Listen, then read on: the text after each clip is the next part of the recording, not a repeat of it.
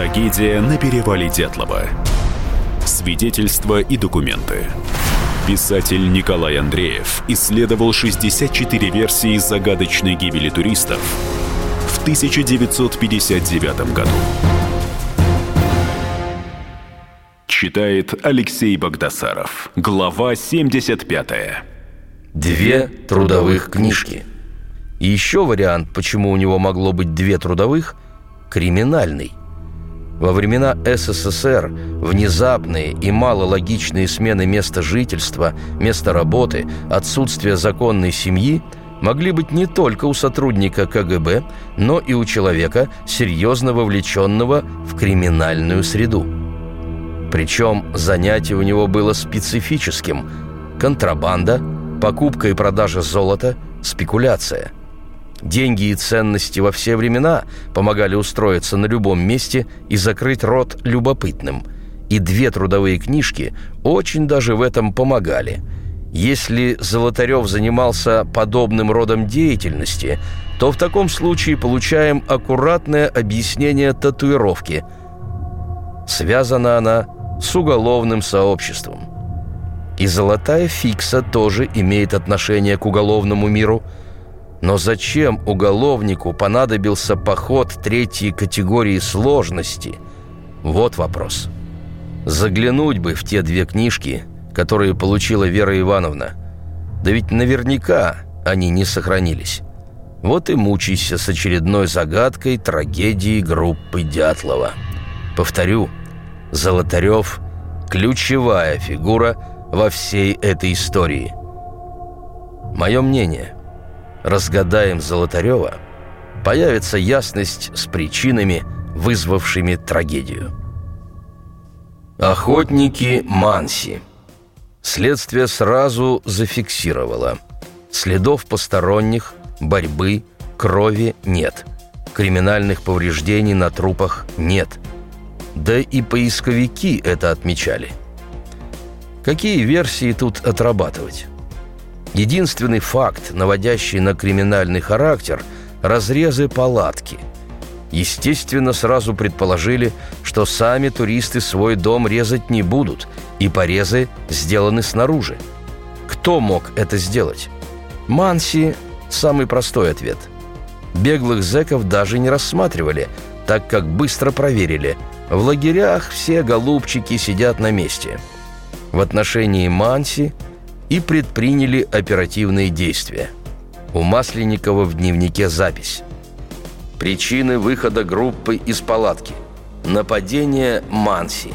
Знали о группе, шли на Атартен испугать наверняка. Ружья, выходи по одному, беги. Но следов нет. Ушли верхами. В уголовном деле есть протокол допроса Чернышова, начальника штаба военной части 6602. Вопрос. Можно ли в данных конкретных условиях кому-то подойти к палатке так, что не осталось следов? В частности, оставляют ли следы Манси? Ответ. Если Манси подходили бы на своих лыжах, то следов бы не осталось. Их лыжи следов не оставляют. Склон выше палатки голый. Вопрос. Допускаете ли вы мысль о нападении Манси на группу? Ответ. Я не допускаю этой мысли. За много лет я не знаю ни одного случая нападения Манси на людей. Да, никто и не допускал мысли о причастности Манси к смерти туристов. Радостное чувство встречи с Манси исчезло. Интерес к Манси у дятловцев во время похода был – в общем дневнике 30 января есть запись. Пошли берегом по Санно-Оленьей тропе. В середине пути встретили стоянку Манси. Да, Манси, Манси, Манси. Это слово встречается в нашем разговоре все больше и больше. Манси – народ с севера. Малонациональный Ханты-Мансийский район с центром Салихард – 8 тысяч человек – очень интересный и своеобразный народ, населяющий северный заполярный Урал, ближе к Тюменской области. У них есть письменность, свой язык, И что характерно, и особый интерес представляют лесные засечки и особые значки. Интересовались дятловцы языком манси. Переписали значения некоторых слов.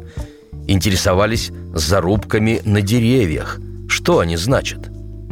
Подозревать в чем-то манси и тогда и сейчас представляется глупостью – из всех северных народов единственные, кого можно назвать воинственными, это якуты и чукчи, да и то с большой натяжкой. А ненцы, эвенки, юкагиры, манси, ханты – мирные охотники и оленеводы. Цивилизация их, если и затронула, то в очень малой степени. В советское время к ним относились как к детям малым. Брусницын вспоминает – мы вышли на Мансийскую избу. Подошли поговорить, как дорога, где пройти и так далее. Выходит мансенок, годика три ему. Кто-то из девчонок достал ему сахар. Он кусок взял и обратно в землянку. Из землянки раз, еще один вылазит, потом еще один. Их там целая толпа. Сколько их там было? Землянка-то небольшая, вот с эту комнату. Они и зимой там жили, охотились на лося, мясо заготавливали. Всей семьей и уезжают. И мужики там были, и женщины. Дятлов в 1957 году водил группу по тем местам и в дневник занес общий обзор района путешествия. Территория северных районов Свердловской области известна русским уже в XVI веке. Заселение происходит лишь в XVIII веке – Здесь возникли первые рудники и заводы. До революции были большие села и призаводские поселки, хотя численность населения в некоторых из них достигала несколько тысяч человек. Надеждинск. В лесах встречаются манси, занимающиеся в основном охотой и оленеводством. В январе и июле они ездят на нартах. К лету уходят на север в бесконечные просторы – не тающих снегов. Несколько записей из дневника того похода. 15 февраля 1957 года. Первая ночевка прошла успешно. Идем прежним маршрутом. Останавливаемся в устье реки Тохты. Все мечтают увидеть Манси. Куда ведет тропа? Встретимся ли мы с редкими жителями этого снежного края? 16 февраля. Радостное чувство встречи с Манси исчезло при виде их убогого жилища. В маленькой лесной избушке живет человек восемь. Духота, полумрак, дым, двое больных. Зина с Лидой принялись лечить. Ставят горчишники, моют марганцовкой язвы, смазывают пенициллиновой мазью. Оставив половину наших лечебных запасов, двигаемся дальше. Иногда туристы оставались на ночлег у Манси. Запись из того же походного дневника. Ночью мы познакомились с весьма оригинальной особенностью юрты. Она состояла в изумительно быстром падении температуры в юрте после окончания горения дров в чувале. Никакие охотничьи избушки не идут в сравнении с юртой. Пришлось нам и в юрте организовать ночное дежурство у буржуйки – а манси же в это время спали от мала до велика и в ус не дули, как будто в юрте и нет мороза. На утро сфотографировались с манси, поблагодарили их за приют и пошли снова в тайгу. Видимо, эти туристы имеются в виду в свидетельских показаниях Краснобаева. Примерно 26 февраля 1959 года я, по указанию начальника 8-го лесоотделения товарища Хакимова, выехал в поселок Бахтиярово, где проживает пять семей Манси. Этот поселок расположен от сотого квартала на расстоянии 36 километров. Цель моего приезда заключалась в том, чтобы через Манси выяснить, нет ли между горным хребтом Урала и их поселком следов от узких лыж, то есть от проходящих туристов – по прибытию в поселок, где в это время дома находились все манси, я с Бахтияровыми разговаривал по вопросу, когда они были на охоте и не видали ли следов от узких лыж, а также и людей. На это Бахтияровы, Павел, Тимофей, Кирилл рассказали, что они были на охоте неделю тому назад на низких местах по направлению Уральского хребта и не видели следов от узких лыж, а также и людей. Они до моего приезда не знали в отношении гибели туристов, так заявили они. Я предложил Бахтиярову Павлу Ивановичу принять участие в поисках погибших туристов, но он от этого отказался, мотивируя тем, что заболел, и к тому же, где они охотятся, там не было прохода туристов, и поэтому не следует ходить зря. Он же сказал, что там, где они охотятся, постоянно бывают манси по причине охоты и пасут оленей, а поэтому могли бы видеть следы от узких лыж. Охотились ли Бахтияровы в период с 30 января 1959 года по 1 февраля, мне неизвестно, и этим вопросом я у них не интересовался. Бахтияров Павел мне пояснил, что если туристы погибли, то только по ту сторону Уральского хребта, так как там большие снежные лавины. Продолжение через несколько минут. Трагедия на перевале Дятлова. Свидетельства и документы. Писатель Николай Андреев исследовал 64 версии загадочной гибели туристов в 1959 году.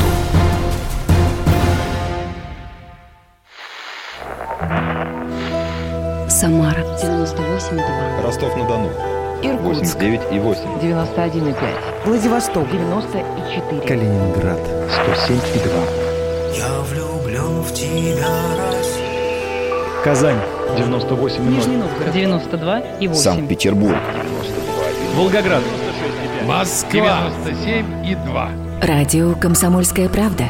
Слушает вся страна. Трагедия на перевале Дятлова. Свидетельства и документы. Писатель Николай Андреев исследовал 64 версии загадочной гибели туристов в 1959 году. Читает Алексей Богдасаров. Глава 76.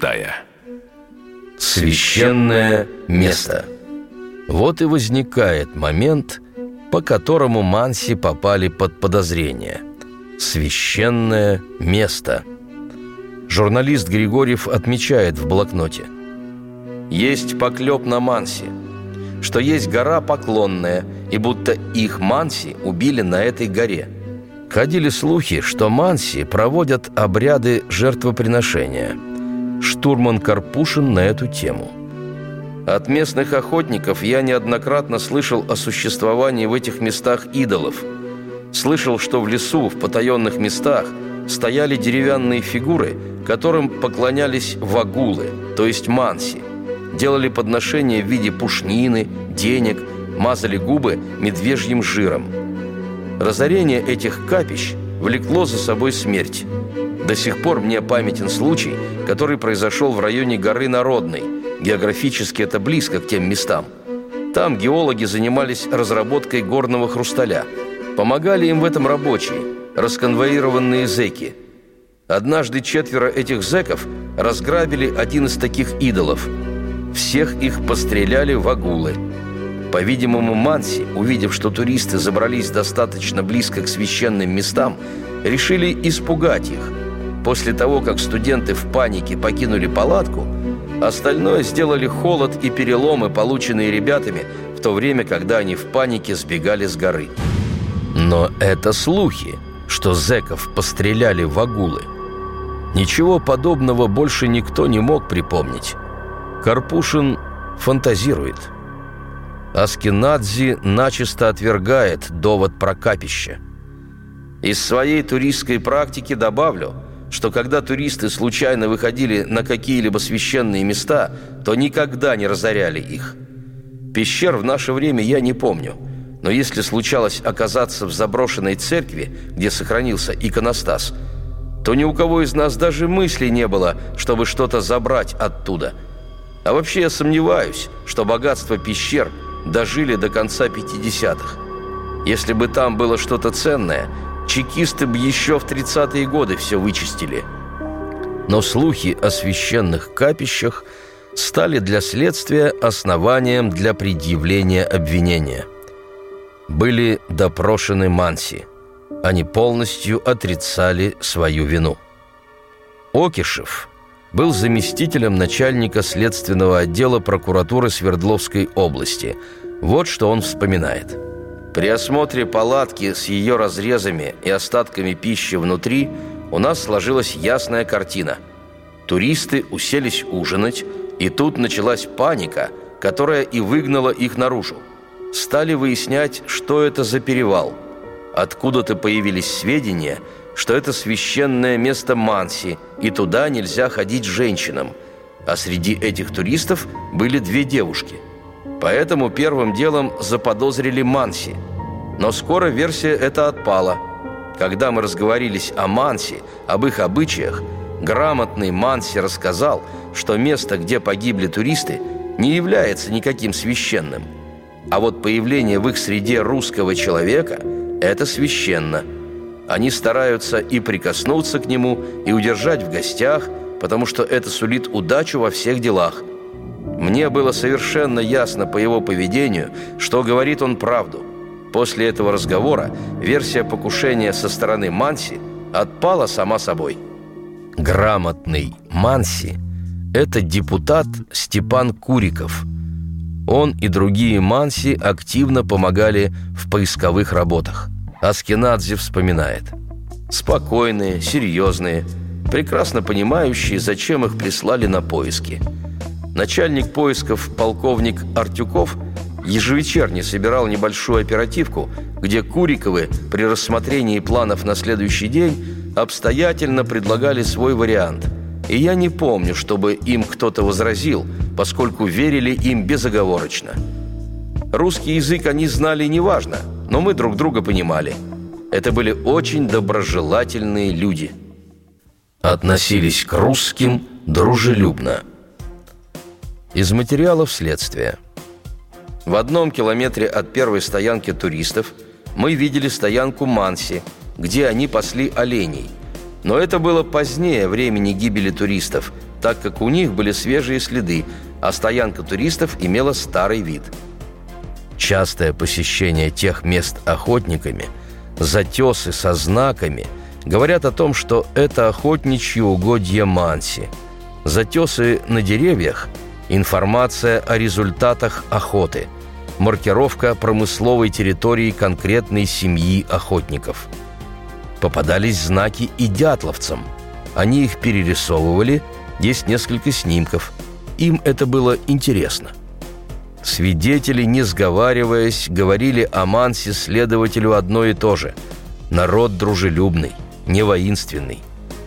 Приведу выдержки из разных протоколов допросов. Не было случая, чтобы когда-либо Манси нападали на меня и других охотников русской национальности – Всегда они к русским относились дружелюбно и проявляли ко всем гостеприимство. В том районе, где погибли туристы, у Манси никаких молебных и священных мест нет. Определенных дней праздников у них нет. Праздники Манси справляют в любое время при больших добычах и особенно когда убьют медведя или других ценных зверей. Манси напасть на туристов не могли. Наоборот – Зная их обычаи, они могли даже оказать русским помощь. Были случаи, что в этих местах заблудившихся людей манси вывозили к себе и создавали условия жизни своим питанием. Разговоры о том, что на туристов напали манси из-за того, что последние хотели подойти к Молебной горе, я считаю неверными. Это считают и говорят люди, которые не знают жизнь и быт манси. Молебную гору манси не охраняют. И мне точно известно, на Молебную гору русские допускаются манси. И они не препятствуют этому и не оказывают физического или иного какого-либо воздействия русским, когда последние идут на Молебную гору как мужчины, а также женщины. Капитан Чернышов из Ивдельлага вносит важную ноту. «С нами они сотрудничают помогают задерживать бежавших заключенных. Враждебных отношений к нам они не проявляют. Так что если бы и состоялось случайная встреча туристов с Манси, то она бы проходила дружески. Манси подсказали бы верный путь, студенты поделились бы лекарствами. А сами Манси о священном месте говорят одно и то же, как, например, Прокопий Савельевич Бахтияров. Молебная гора находится в верховьях реки Вижай. От наших юрт не очень далеко, километров 30. Сам я никогда не ходил на Молебную гору – и манси сейчас плохо веруют. Молодые религию манси не признают. И я тоже. Когда читаешь протоколы допросов охотников манси, то впечатление, что следователи и сами не верят в их вину. Прослеживаются дежурные попытки надавить на них, но манси держались спокойно, невозмутимо. А когда подоспели данные экспертизы, что палатка разрезана изнутри – то стало окончательно ясно, мирный северный народ здесь ни при чем, и их отпустили. Психотропные средства. Поступки дятловцев в роковую ночь похожи на действия людей, у которых не все в порядке с головой. Какой факт не возьми, он указывает на их ненормальность. Нормальный человек не будет полосовать палатку. Он знает, что только она спасает его от смертельного холода. Нормальный человек не будет резать лыжную палку. Нормальный человек не побежит не одетый в носках по снегу. Нормальный человек не бросит костер, который только что развел. Нормальный человек не оставит товарищей в беде. И так далее – много еще чего не сделает нормальный человек даже в критической ситуации. А что, если на дятловцев оказали воздействие какие-то химические вещества? Например, психотропные. Или какой-то газ. Или спирта они дернули. В уголовном деле есть рапорт от 18 апреля 1959 года прокурора города Ивделя Тимпалова – при осмотре палатки у меня сложилось впечатление, что студенты выпивали водку и закусывали. Но водку в поход дятловцы не брали. В протоколе осмотра о пустых бутылках не говорится. Фляжка тоже в сохранности. Спирт из нее выпили поисковики. Да и не могли студенты напиться до такой степени, чтобы потерять берега. И самое главное, в отчете судмедэксперта о каждом вскрытии сказано «При исследовании трупа наличие алкоголя не установлено». Покупайте книгу Николая Андреева «Тайна перевала Дятлова» во всех книжных магазинах страны или закажите на сайте shop.kp.ru Трагедия на перевале Дятлова. Свидетельства и документы. Писатель Николай Андреев исследовал 64 версии загадочной гибели туристов в 1959 году. Политика. Владимир Путин приехал в Японию на саммит большой... Экономика. Покупательная способность тех денег, которые вы... Аналитика. Что происходит правильно, а что происходит Технологии. В последнее время все чаще говорят о мошенничестве с электронными подписями. Музыка. Всем привет! Вы слушаете «Мир музыки». «Комсомольская правда». Радио для тебя.